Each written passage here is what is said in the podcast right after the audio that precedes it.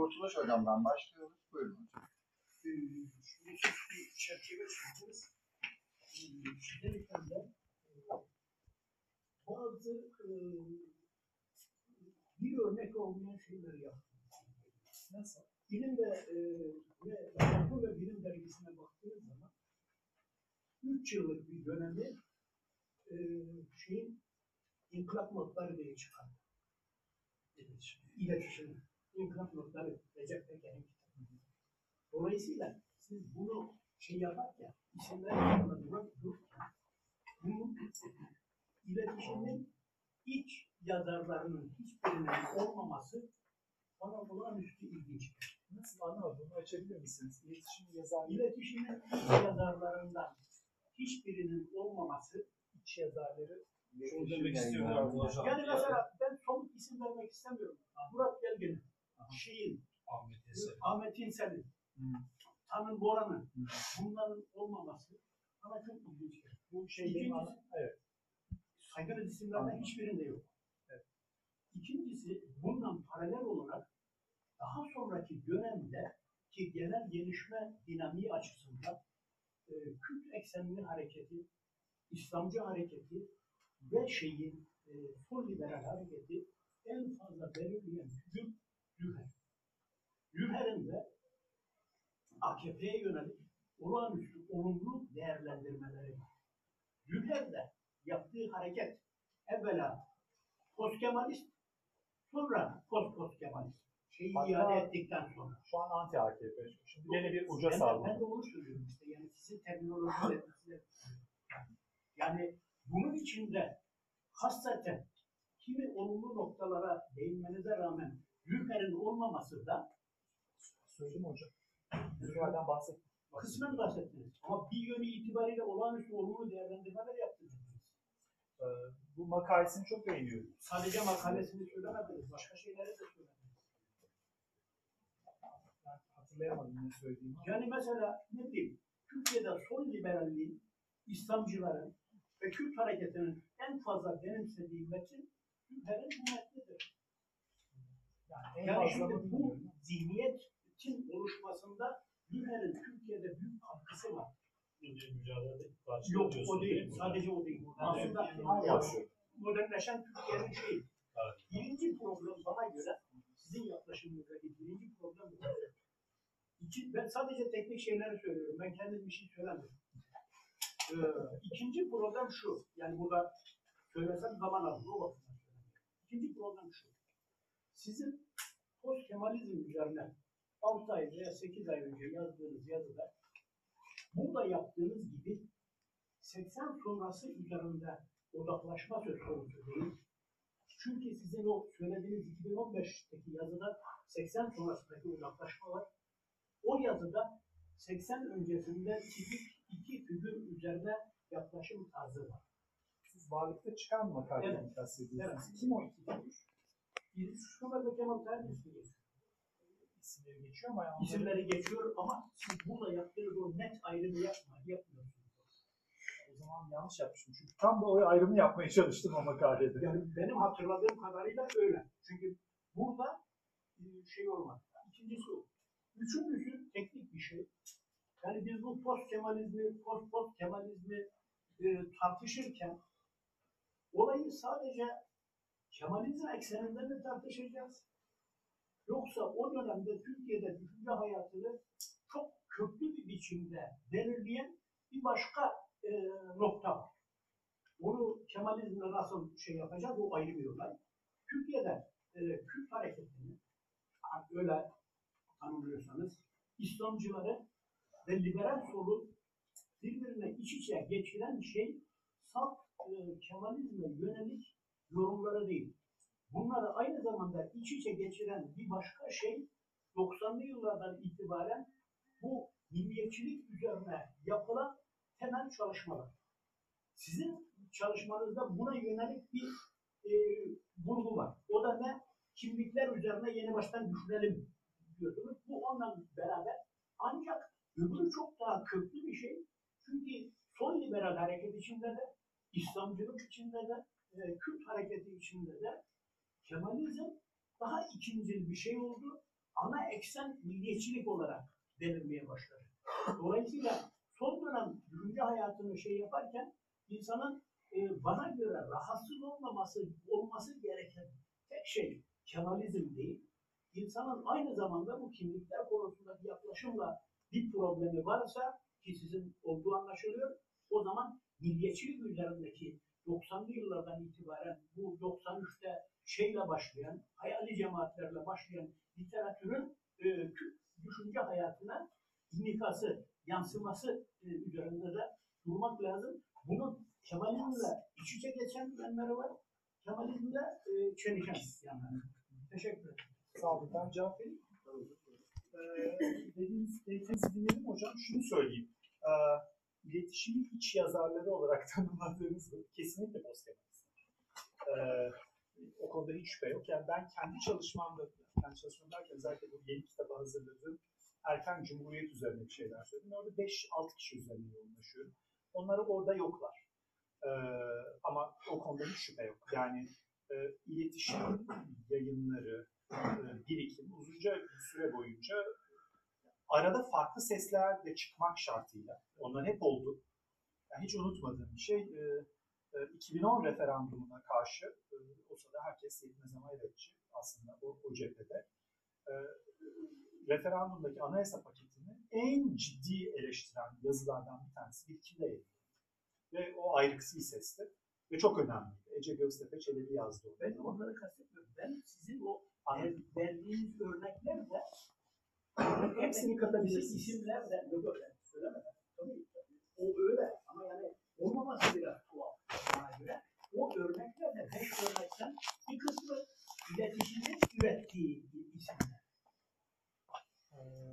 Yani iletişimin Doğru. etkisiyle e, yazmış olan insanlar. Türkiye'de sol liberalizmi çalışırken ve Türkiye'de 80 sonrası düşünce yapısını şekillendirmeye çalışırken arkadaş bak bugün yani dikkatli, ODTÜ'de, siyasalda, şurada, burada, her yerde insanların şeyine bakın, e, e, kütüphanesine bakın. O kütüphane bile neyin nereden şekillendirildiğini Kemalizm ne, ne, kadar bu- ölçüde darsak bu şekillenmiş şeyin de o ölçüde dar olduğunu Türkiye'de üniversitede ders veren insanların sadece bir kısmını bu siyasal düşünceler tarihi kitabından esinlenerek ders verdiğini, başka bir mehas göstermediğini görmek. Ben sadece onu söylüyorum. Kusura bakmayın. Estağfurullah. şey Yok, hayır, hayır, istediğiniz kadar bence söyleyebilirsiniz. Ben İlker Hocam yeni gündem vardı. Orada geldi. İki yeni gündem geldi. Sana 80 darbesi sonrasında işte iletişimin kurulması öncesinde Murat Bey çıkan orada da sıkıntı olduğum için. Anladım. Ya ben 80 sonrasında aslında yani çok çalışmıyorum. Aa, yani benim dönemim daha çok soğuk savaş 45-80 arasına bakıyorum ben. Ama haklısınız yani tüm bunlardan tek tek haberdar. Züher konusuna gelince yani Züher'in bence esas büyük etkisi e, akademi üzerinde oldu ve o çok sayıda doktor öğrencisi yetiştirdi. Yani dünyanın her tarafında şu anda dağılmış belki 30-35 tane tane demek yanlış e, doktora almış kişi var ve bunlar o ekolün taşıyıcıları haline geldi. Şu an ne kadar Zürher'i takip ediyorlar bilmiyorum çünkü Zürher bir uçtan bir diğer uca gitti. Şu anda yani e, AKP'ye çok ciddi bir şekilde cephe aldı. Sadece o takip etmek hikayesi değil. Hep daha bir Türkiye. Onlardan. Tabii tabii. Levent Köker'in kitabını okuduğunuz zaman Levent Köker'in kitabında Türkiye'de yer var mı yok mu? Meşgul. Yani daha soyut şeylerle. haklısınız. Türkiye'de baktığınız zaman Türkiye'de hakikaten e, 80'ler önce yazılan metinlerde ne var?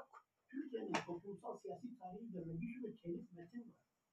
80'den sonra Türkiye'de, Türkiye üzerine yazılan, Türkiye'de ister e, şey olsun, e, uç sağda solda, şurada burada, uç ortada olsun, hiç fark etmez. İnsanların okuttuğu temel kitap, Güher'in modernleşen Türkiye'nin tarihiyle şey, Ferozama'dır, şey kitabı, herkes kendi meşrebine göre bunları okutuyor. Yani demek ki Türkiye'de o dönemden sonra bu ülkeyle daha somut bir biçimde ilişki kuran insanlar e, bu coğrafyanın insanları değil. Yani olumlu nitelikli kitaplar o ayrı bir hikaye. Ama bu şeyi gösteriyor. Ee, bu Küçük Ömer ve Tahir şey evet var, Varlık Dergisi'nde yazdım. Ona beni son dakikada çağırdı. Yani o sayıyla beni çok alakam yok aslında. Diğer kişiler de pek tanımıyorum hepsini.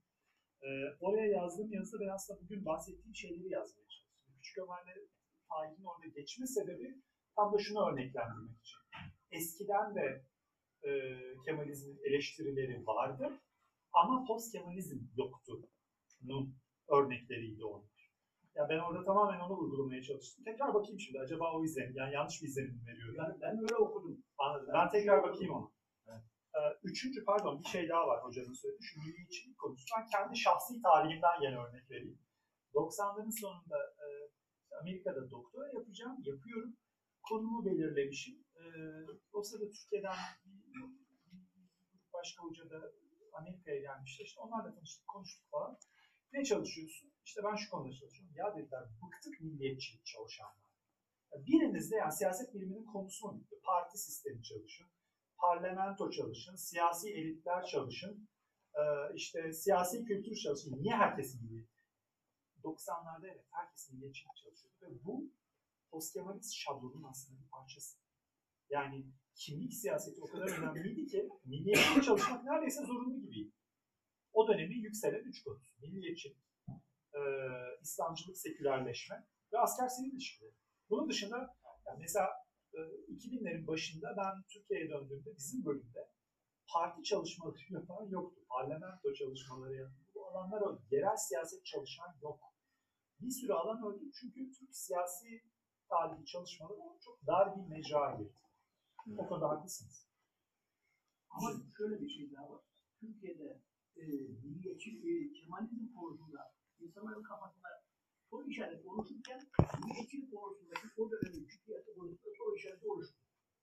Yani bende oluşuyor. Öyle söyleyeyim. Bende oluşuyor. Sizden alalım sonra Hakkı hocam. Anladım. Ben şimdi bunu başlarken herhalde önce bir Kemalizm tanımı yapılıp ondan sonra post Kemalizm gidecek dedim. Sonra geldi o tanım. Anlaşılan o tanım da biraz değişmiş.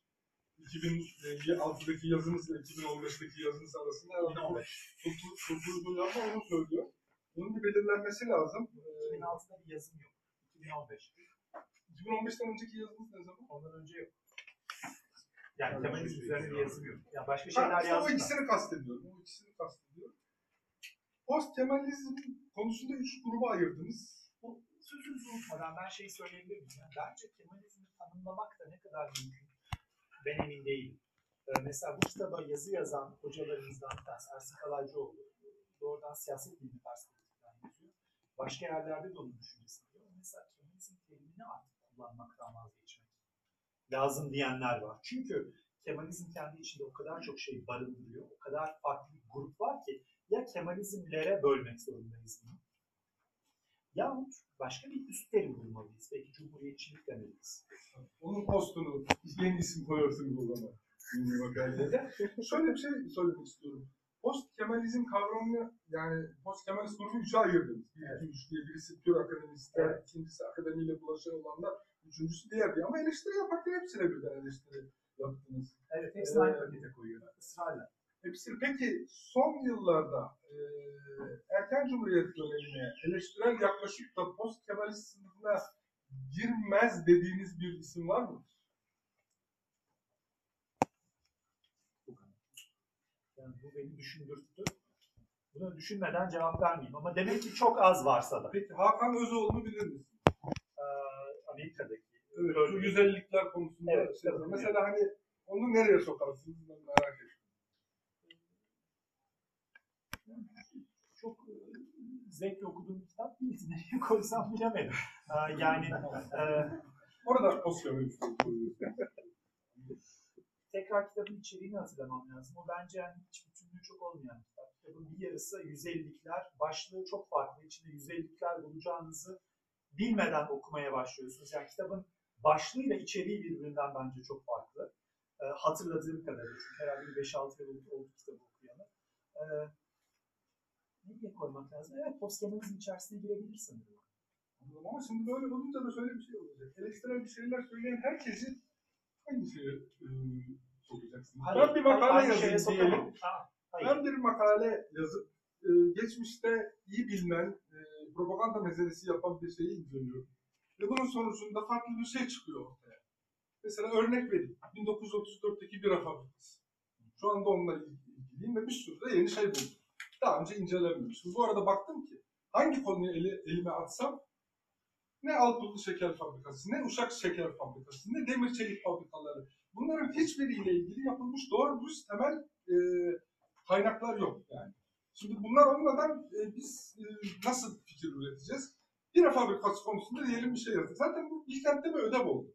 Bakarsanız HIST 200'de böyle bir ödev göreceksiniz. Ben yönettim o ödevi. Anladım. Şimdi onu bir okuyun. Yani şu- onu okuyunca beni de postkemalist yapacaksınız diye korkuyorum. Hayır, hayır öyle değil. Ee, çünkü Bence diyeceksiniz Postkemalistlerin bir tanımı var. Ben o tanımı verdim. Bir teşhis, bir tedavi. Yani postkemalizm sadece akademik bir tutum değil, aynı zamanda ideolojik bir tutum.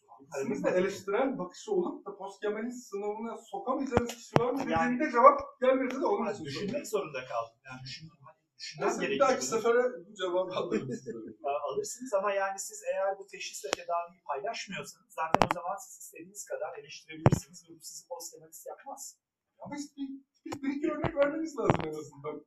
Şu son 5-10 yılla Ama ilgili veremedim. şu var bu var diye. Veremedim. Yani şu an size hemen şöyle kafamdan şu var diye veremedim. Düşünmem lazım. Evet, ben e, şunu sormak istiyorum. Son Kemalizm'e bakıyorum. Bir sistem kitap. 1990'ların başı. Ben de üniversite yeni bitirmiştim bu dönemde. Bu kitap çok değerli toplu ve belki işaret bir şey gibi de çok o anlamda bir dönüm noktası. O sayılı isimlerin çoğunun da orada olduğunu biliyoruz. Metis'in siyah beyaz Evet. kitaplarından biri. E, ona herhalde post-terörizmin e, kuramsallaşma değinmek gerekebilir diye düşünüyorum. İkincisi benim gördüğüm şöyle bir şey var. Birikim dergisi ve çevresi e, Türkiye'de entelektüel hayatı domine eden e, çevre. Yani bunların hani satışı az olabilir, şeyi az olabilir e, çevresi ama şöyle bir şey oluyor. Mesela Ömer Meçiner, Murat Belge ve Ahmet İnse üçlüsü e, Ergenekon süreci de dahil olmak üzere bütün süreçlerde çok ön plandaydılar. Yani hani sizin bu ağaçta kaldı dediğimiz Onlar kesimin evet en önemli çevresi ve e, bunların çıkardığı işte iletişim yayınlarının çıkardığı 9 ciltlik kitap da bu anlamda çok önemli. E, orada şöyle bir teknik şey de var. E, her bölümü kendi e, kişilere yazdı. Yani İslamcılığı İslamcı birisine. Mesela Yasin Aktay falan oranın Ama önemli kemalistlere yazmış. Evet, e, önemli unsurlarından biri.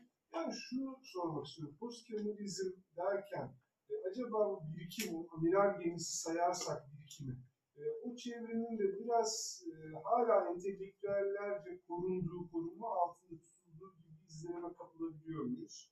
Bir de bu ilk andığım kitap konusunda düşündüğünüz. Ee, ilk andığınız kitabı ben çok uzun zaman önce baktım. O yüzden onun hakkında hemen onu söyleyeyim. Yani e, e, postmodernist bir çerçeve içerisinde girdiği kesin. Ama yani şimdi önünde olmayınca şu şunu dedi, bu bunu dedi diye size hemen özetleyemeyeceğim. Ama o şablonda, o doğru. İkincisi birikim amiral gemisi mi, birikim e, ağaçta mı, inemedi mi? E, yani ben baktığımda ben birikimi bir iletişimi e, böyle pozisyonda görmüyorum. Dominant da görmüyorum. Domine ettiğini de düşünüyorum bu kadar görünür iseler belki de başka şey söyleyenler görünmediği için. Neden öyle? Bu üzerine çok düşünmemiz gereken bir şey. Yani o etkiye, o prestije, o kamuoyuna sahip, zengin tartışma barındıran e, başka ekoller e, bu dönemlerde çıkmıyor. Mesela Kemalistler arasından çıkmadığı çok net. Ben çok sol bilmem. Yani ben daha çok sağ okuyorum. Ee, solda dersiniz ki şu var, şu var, onun rakipleri başka şöyle dergiler ama ben bir domine etme durumu göremiyorum. Ama şeyde haklısınız. Kurtuluş Hoca'nın dediği işte iç yazarlar. Saydığınız birkaç kişi, Ömer Meçiner, Murat Belge gibi. Onlar ağaçta bir süre kaldılar. Sonra hani düştüler galiba. Ee, yani kendileri.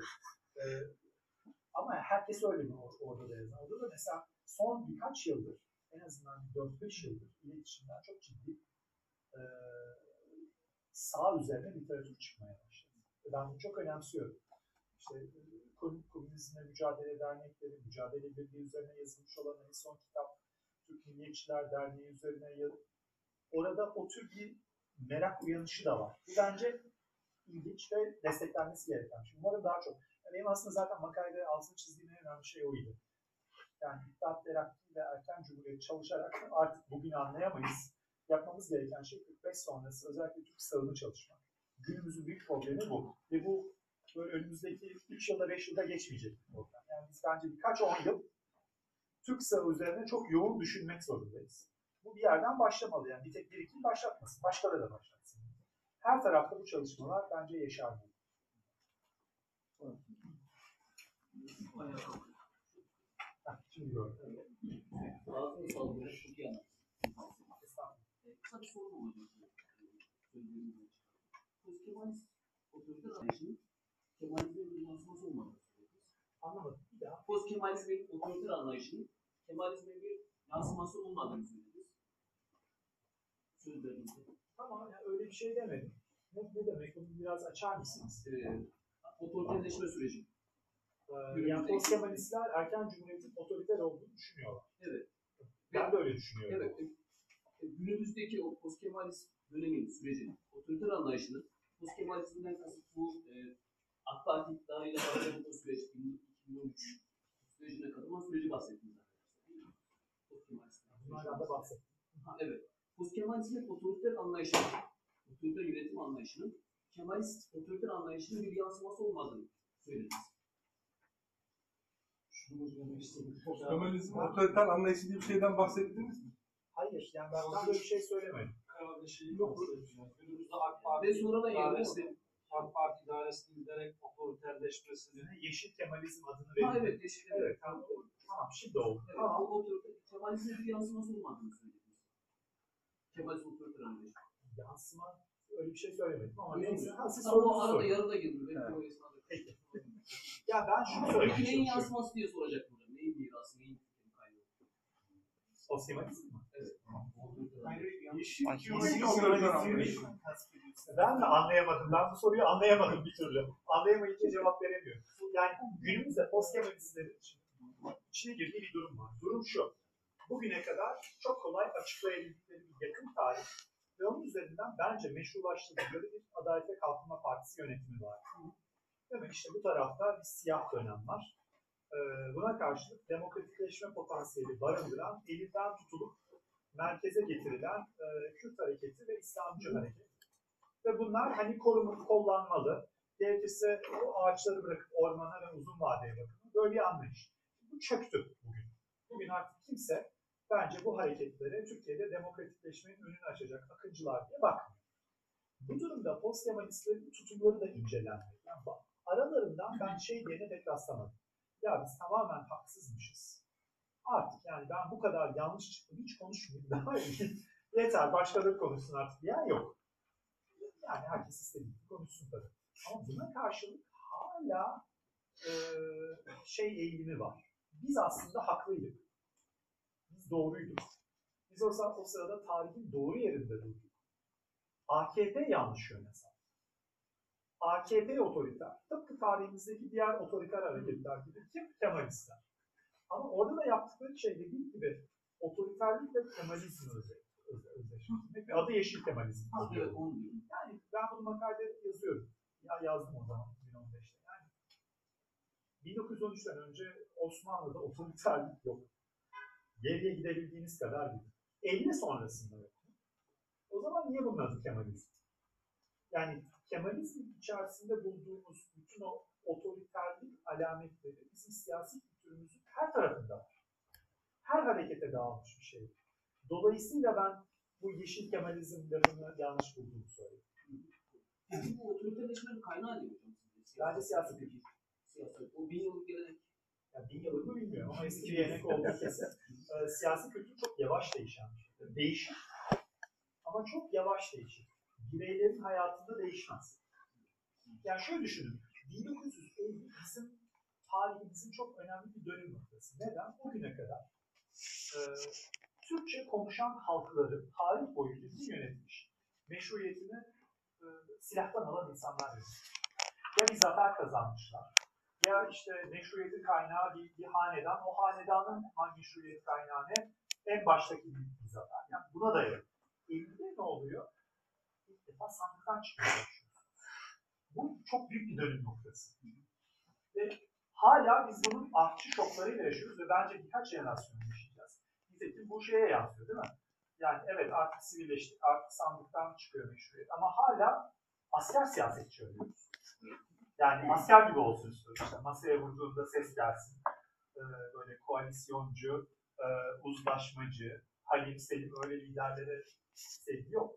Siyasi kültür bir parçası. Ama siyasi kültür çalışması yapan mesele o. Çünkü siyasi kültür çalışmak yani siyaset biliminin en zor e, e, pozitivist perspektiften çalışılabilen alanlarından biri.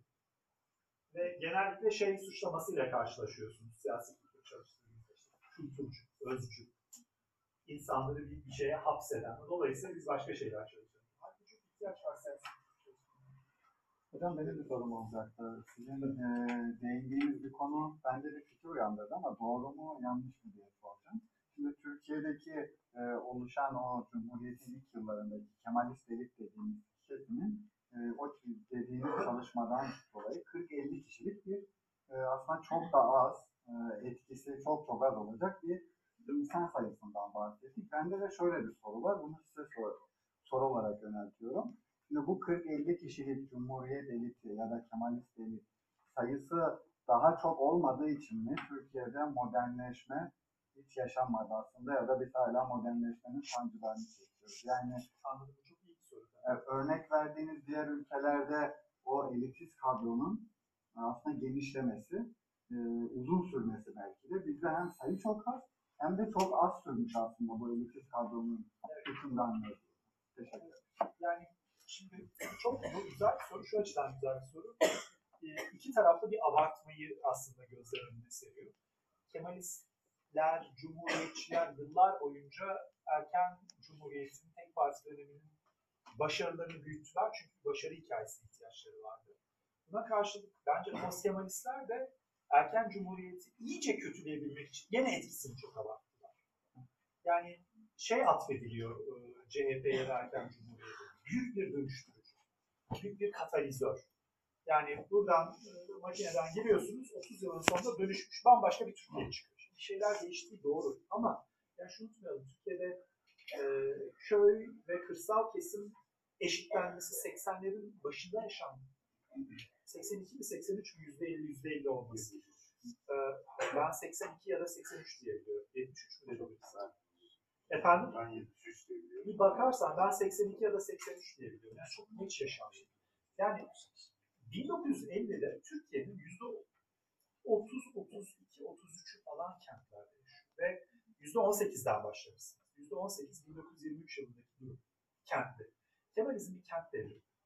Kentlere ulaşabilmiş. Bence kırsala hiç ulaşamamış.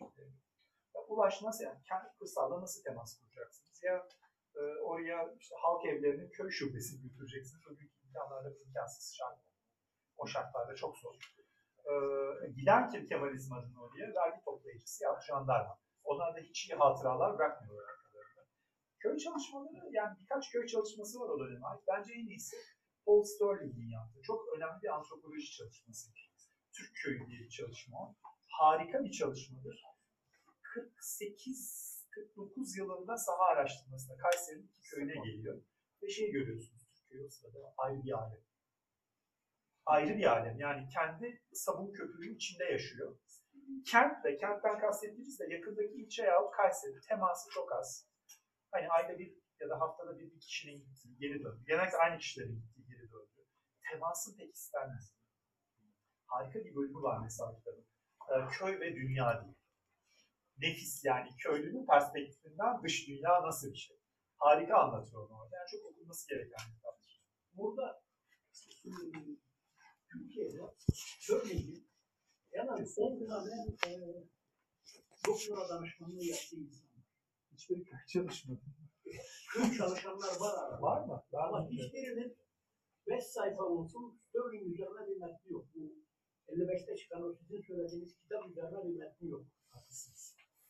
Haklısınız. Yani ben o, o kitabı derste muhakkak okutuyorum. Çok önemli bir kitap. Yani Türkiye'yi anlamak için. Çünkü 80'lerin bence başına kadar Türkiye gerçeği o kitap. Burası Bu bekliyor. Atam'ın Ay'a Seyahat diye bir filmi vardır. Atam'ın. Bunu Tam bir post Kemalist'tir biliyorsunuz. Yani kendisi film de Güzel. üzerinde ilginç bir film. Güzel. Belgesel. Son soruları alıp iki saate yaklaştık çünkü hocamız da çok yormadan. Ethem sen bekliyorum. Soru soracak varsa da Oradan alalım. Şey, e, Ben, ben, ben yorgun değilim. Eğer kapatmanız gerekiyorsa.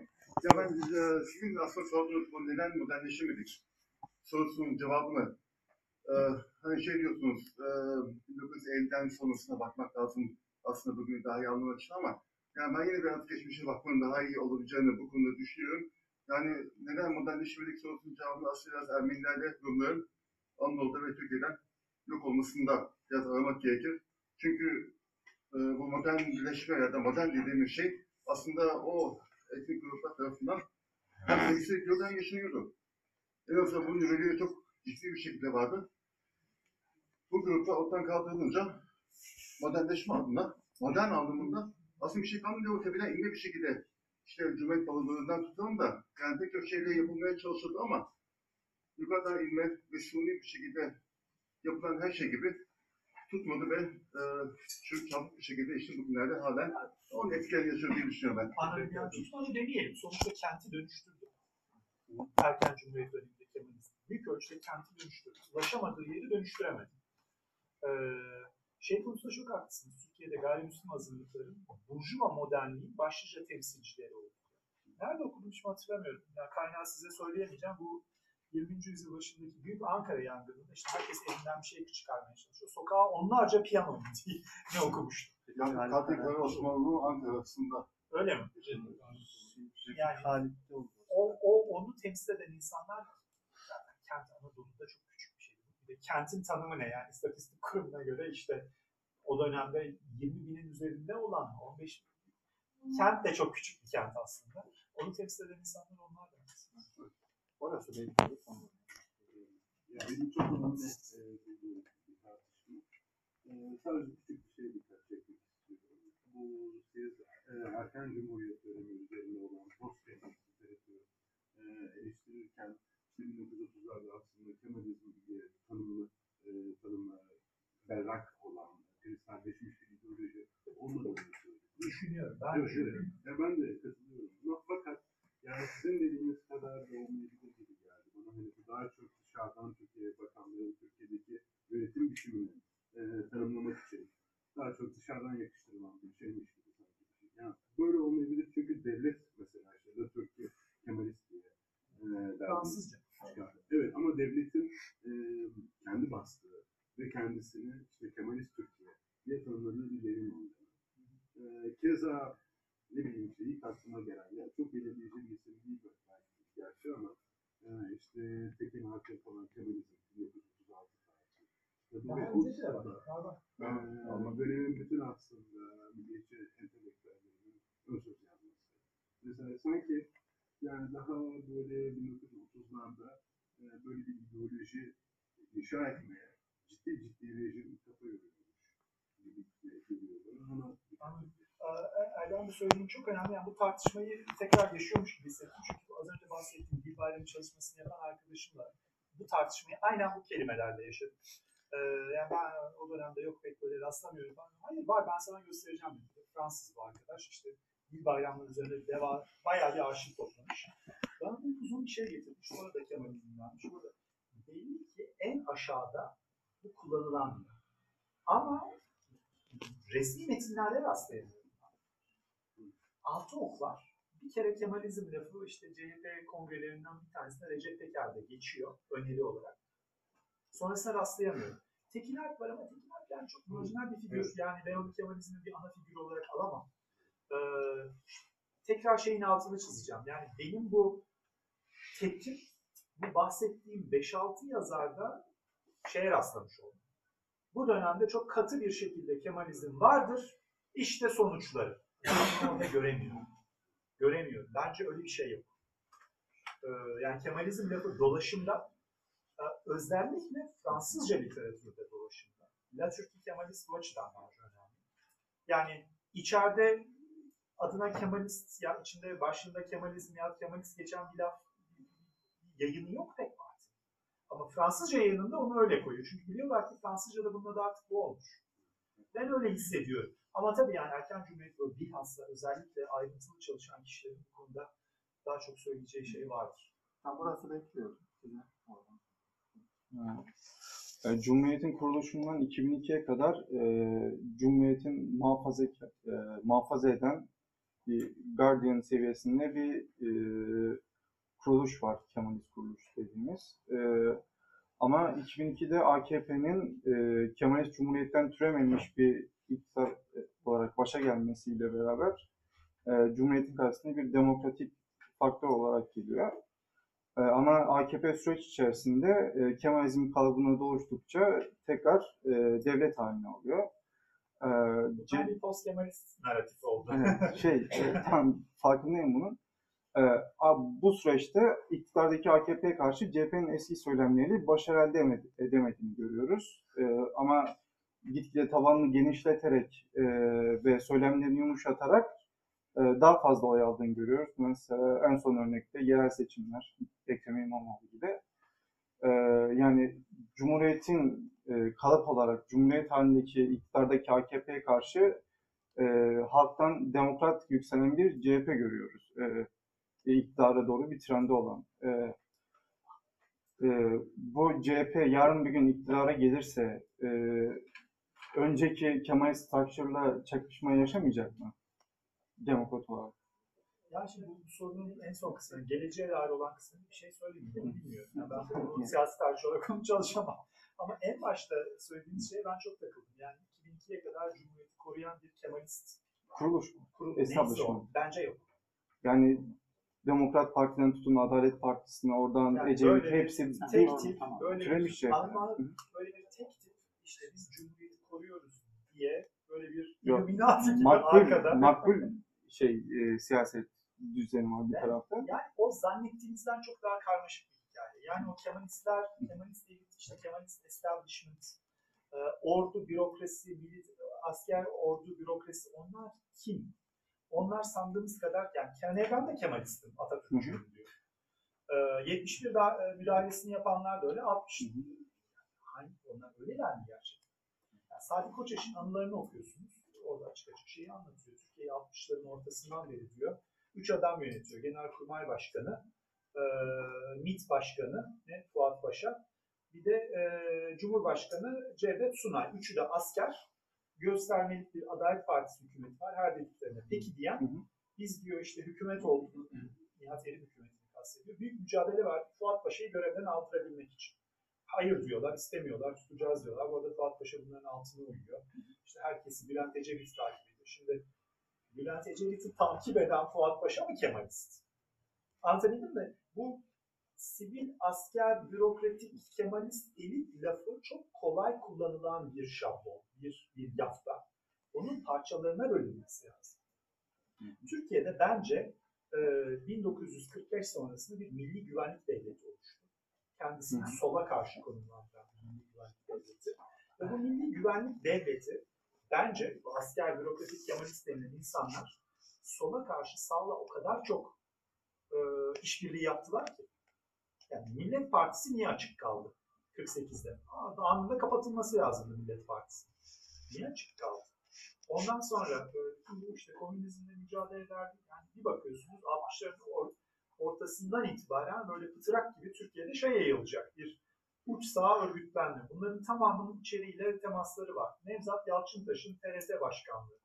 Danıştay'dan göre Danıştay bunu görevden alıyor, buna görevden bırakmadı. Ama Türkiye Genelkurmay'dan üç tane isim veriyor. Paşa ziyaretine geldi, seni çok seviyoruz. Fatih Korutürk'ün de selamı var. Sakın bırakma dediler diyor. Şimdi kim Kemalist burada? Anlatabildim mi? O hikayeyi yani post anlatıyı unutmamız lazım. O dönemin yeniden yazılması lazım. O zaman çeşit Kemalizm var. Evet, yani. işte o zaman bu kavramı tekrar düşünmemiz lazım. Ederim. Erdem Hocam'ın bıraktığı yerden. Devam edeyim bu. İşte 45'ten sonraki anti-sol veya anti-sosyal şey aslında 45 öncesinde var. Çok komünist tenkipatları var. Nazım Hikmet, Kemal Tahirlerin donanma davasından içeri girmeleri var.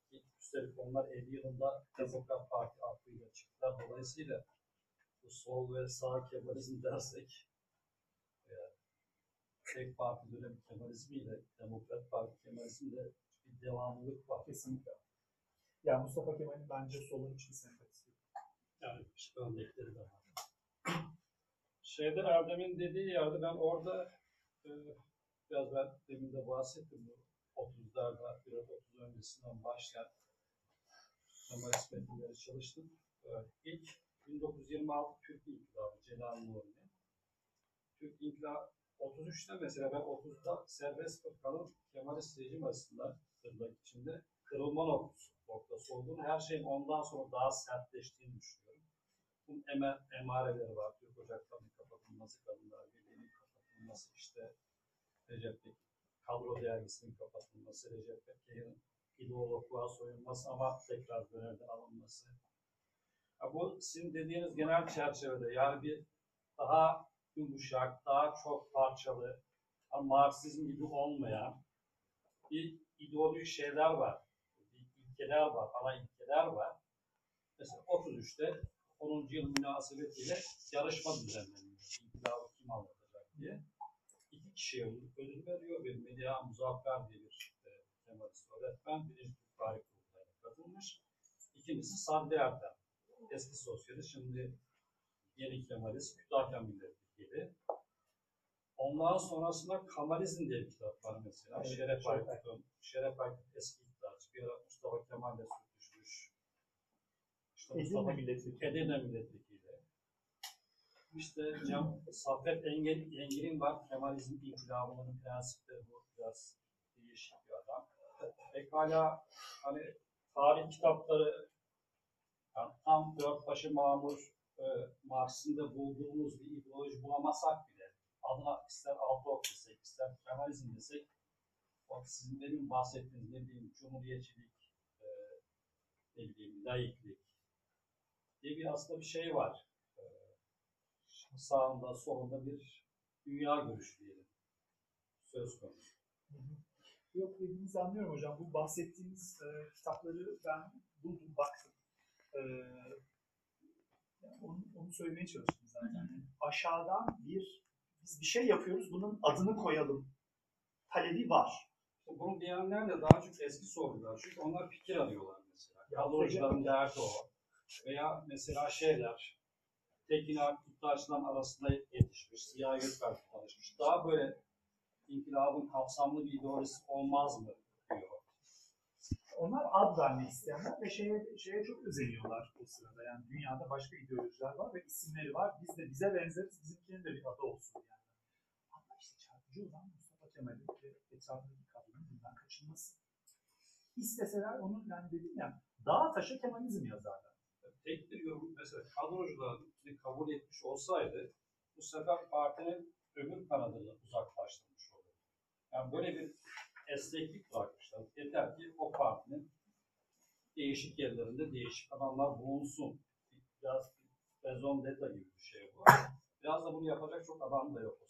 Onu da görmek lazım. Bütün bunların dışındaki sorum şu. E, post Kemalist olmayan bir Kemalizm eleştirisi nasıl mümkün olur? Soru evet. Postkemalist bunu, bunu, bir arkadaşım daha sormuş. E, Postkemalist olmayan bir Kemalizm eleştirisi herhalde post post Kemalist dönemde olacak. Yani çünkü artık geri döneyim o meseleye. Teşhisle tedaviyi paylaşmayan yeni ekoller çıkacak. Yani ve bunların yani bence insanların artık oturup bu 45-50 sonrasını çalışmaya başlamaları lazım. Tabii insanlar zorla bu dönemi çalışacaksınız, erken cumhuriyet çalışmayacaksınız diyemeyiz. Çalışanlar olacaktır. Bence postkemalist şablonun artık dışına çıkarak çalışacaklar. Ve onlar artık postkemalist diyemeyecek. O yüzden o soru beni düşündürdü. Bunu yapmaya başlayanlar var mı? Aklıma şu anda gelmiyor. Düşünmek lazım. Belki de vardır. Ee, bu yeni dönemde bu mümkün olacak. Yanı sıra neo-kemalistler de olacak. Yani Kemalizme haksızlık edildiği diyenler. Ee, ve şu açıdan buna tekrar bakalım. Aslında çok doğru yaptı. O dönemin artıları eksilerinden çok daha fazladır diyenler de olur. Bence burada e, ben endişenizi paylaşıyorum. Böyle ucuz e, Kemalist eleştirileri veya anakronimize kaçan yalanlıklar benim de hoşuma gitmiyor ama mesela Şerif Mardin eleştirilerini muhafaza etmek gerekir. Çünkü Şerif Mardin aslında Kemalist. Bunda kendisi de şey yapıyor. Ama şey endişesi şu, bir fikir adamının endişesi. Yani şey dedi hatta hatırlarsanız. AK Parti 92'de iktidara geldikten sonra Ruşen Çakmak demişti. Bir yerde yayınlandı. Mahalle baskısı. Hayır o değil. Ee, daha önemli bir şey söyledi. Ee, İslamcılar, iktidara gelen İslamcılar 1960 adabına bağlı kalmalılar dedi. Yani kuvvetler dengesi prensibine. Ee, şeyle ya Şerif Mardin'le ne bileyim Abdurrahman Dilip'a aynı yere koymak. Şeyde şey entelektüel bir endişe Şerif Mardin. Hocam Şerif bir ben bunu girmek istemedim. Şerif Mardin'in Eczacıbaşı'nın 81'de yaptığı bir sempozyum var. Atıyor. o sempozyumda söylediği şeyler, Şerif Mardin'in yaptığı şeyler daha çok saptama üzerine. Ve Şerif Mardin'in Kemalizme yönelttiği eleştiriler, diğerlerinin yönelttiği eleştirilerin yanında çok çok daha sınırlı.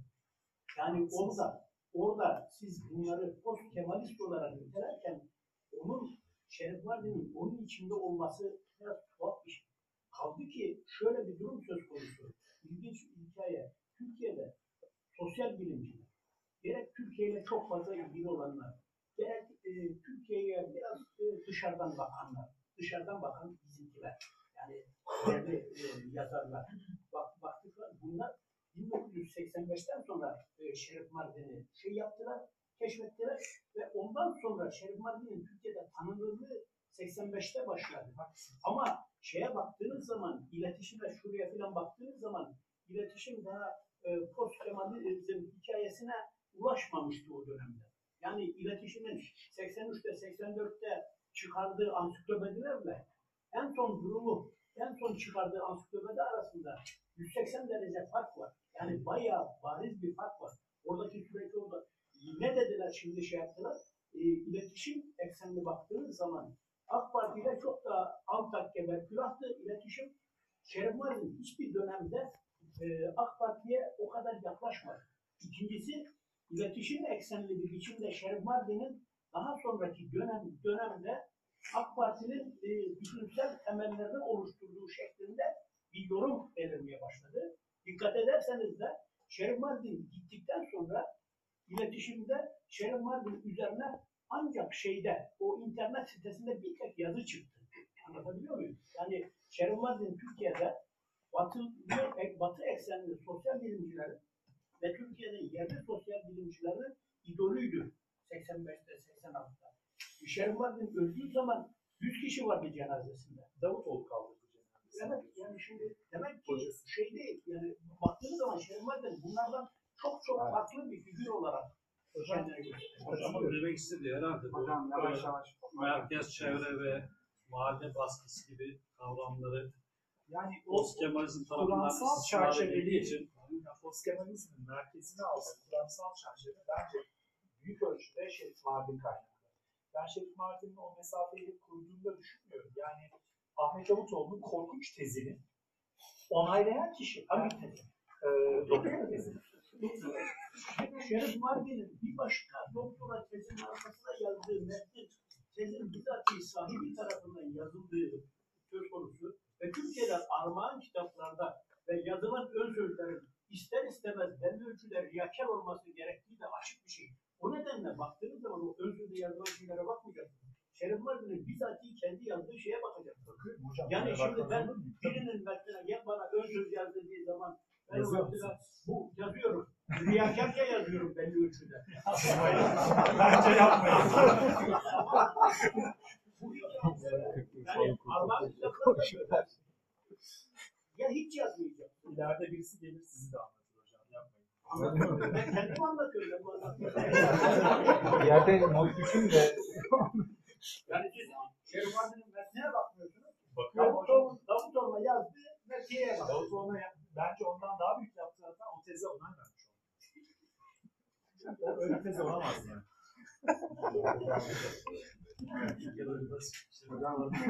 Türkiye'de insanların olay verdiği tezlere bakarsanız herkes problemli var. Ben yani şey istisnaları bırakalım. Yani istisnaları ben bir bırakalım. şey eklemek noktada. Son kez alalım o zaman. Yani şimdi Mehmet Hoca dedi ya, post Kemalizm olmayan bir Kemalizm eleştirisi. Yani Aslında tersine de düşünmek mümkün. bir hakim bir paradigma yıkılırken o paradigmanın inşa e, üreticileri de eleştiri yapacak vesaire. Bu noktada sizin için söylemiyorum kesinlikle ama yani Kemalist olmayan post Kemalizm eleştirisi e, ne kadar mümkün olacak? Kemalist kadar- olmayan post Kemalizm eleştirisi. Evet, evet. Yani Kemalist bir politik. Kemalist oluyoruz. hayır, hayır. Kesinlikle kastetmiyorum. Hayır, Bilakis- yani ben, ben mesela bir örneği vereyim. Kemalist olmayan post Kemalizm Evet, evet, evet ama e, sizinle sınırlı kalacak bir şey değil bu. Hani daha sonrasında. Bu noktada böyle şey çok önemli. Ve Bu üç a- ara kat, üç e, katmandan bahsettiniz ya, üç özneden. Bir, pür akademikler, iki, bir kamusal entelektüeller, üç, sanatleştirenler ve aynı pakete koyuyor. Yani belki işte çok uzun süredir Şerif Mardin üzerine söyledikleri vesaire dışında ya bunları birbirinden ayırmak aslında. Ee, Yani bunlar benim kafamda çok müstesna insanlar. Şey Mardin, e, Niyazi Berkes, e, birkaç kişi sayabilirim. Bunlar benim dönüp dönüp okuyacağım insanlar. Ben konuşurken de bunu söyledim. Yani bu insanlara atıf yapmadan bence 20. yüzyıl e, hatta belki daha öncesinde tartışmak, konuşmak, anlamak, yazmak imkansız. Ama bu insanların yanılgıları da olabilir. Şerif Mardin'de ben çok belirgin bir merkez çevre yanılgısı görüyorum. Yani o kadar dominant bir şey haline geldi ki ve o da bunu biliyorsunuz Türkiye'deki sol şablona tepki olarak getirdi. Şiistten aldı. Aslında, aslında sol şablonla olağanüstü uyumlu bir şey. Türkiye'de iletişimin Şerif Mardin'le uyumlu hale gelmesi, onun metnini alıp onu biraz sınıfsallaştırmaya çalışmaları ve kendi kültür alandaki yaklaşımların eksikliklerinin ondan beslenmesi. Ahmet e, İnsen'in e, ne kitabın adı? E, yok, işte Cumhuriyet dönemini e, anlatan kitabı büyük ölçüde Şerif Mardin'den beslenen bir kitap. Hocam genç arkadaşımız son bir sorusu bekliyor. Bizden de alalım bitiriyoruz. Asaf Savaş Akrap da vardı o zaman. Hocam soru soran. Ben son soru olarak biraz da böyle geleceğe dönük. Belki spekülatif bir yanında olan bir soru olsun.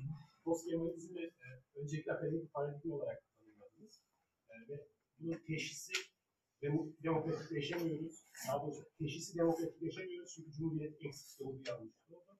E, tedavisi e, demokratikleşmek için bir katarsis yaşamalıyız. Sonra da e, işte demokratikleşmenin öncüleri. Buradaki temel kaygı demokratikleşmek. Evet.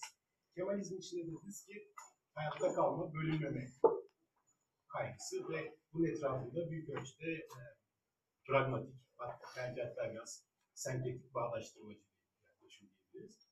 Peki post post Kemalizmin bir teşhisi tedavisi belki böyle bir dogması, hani Tayyip'in dogmatik olması ne kadar mümkün. Dogması olmayacaksa bile teşhisi, tedavisi hep derdi akademik olarak bu çerçeve eskidi mi yoksa mesela survival Kemalizm, post Kemalizm'de derdi etkileşme.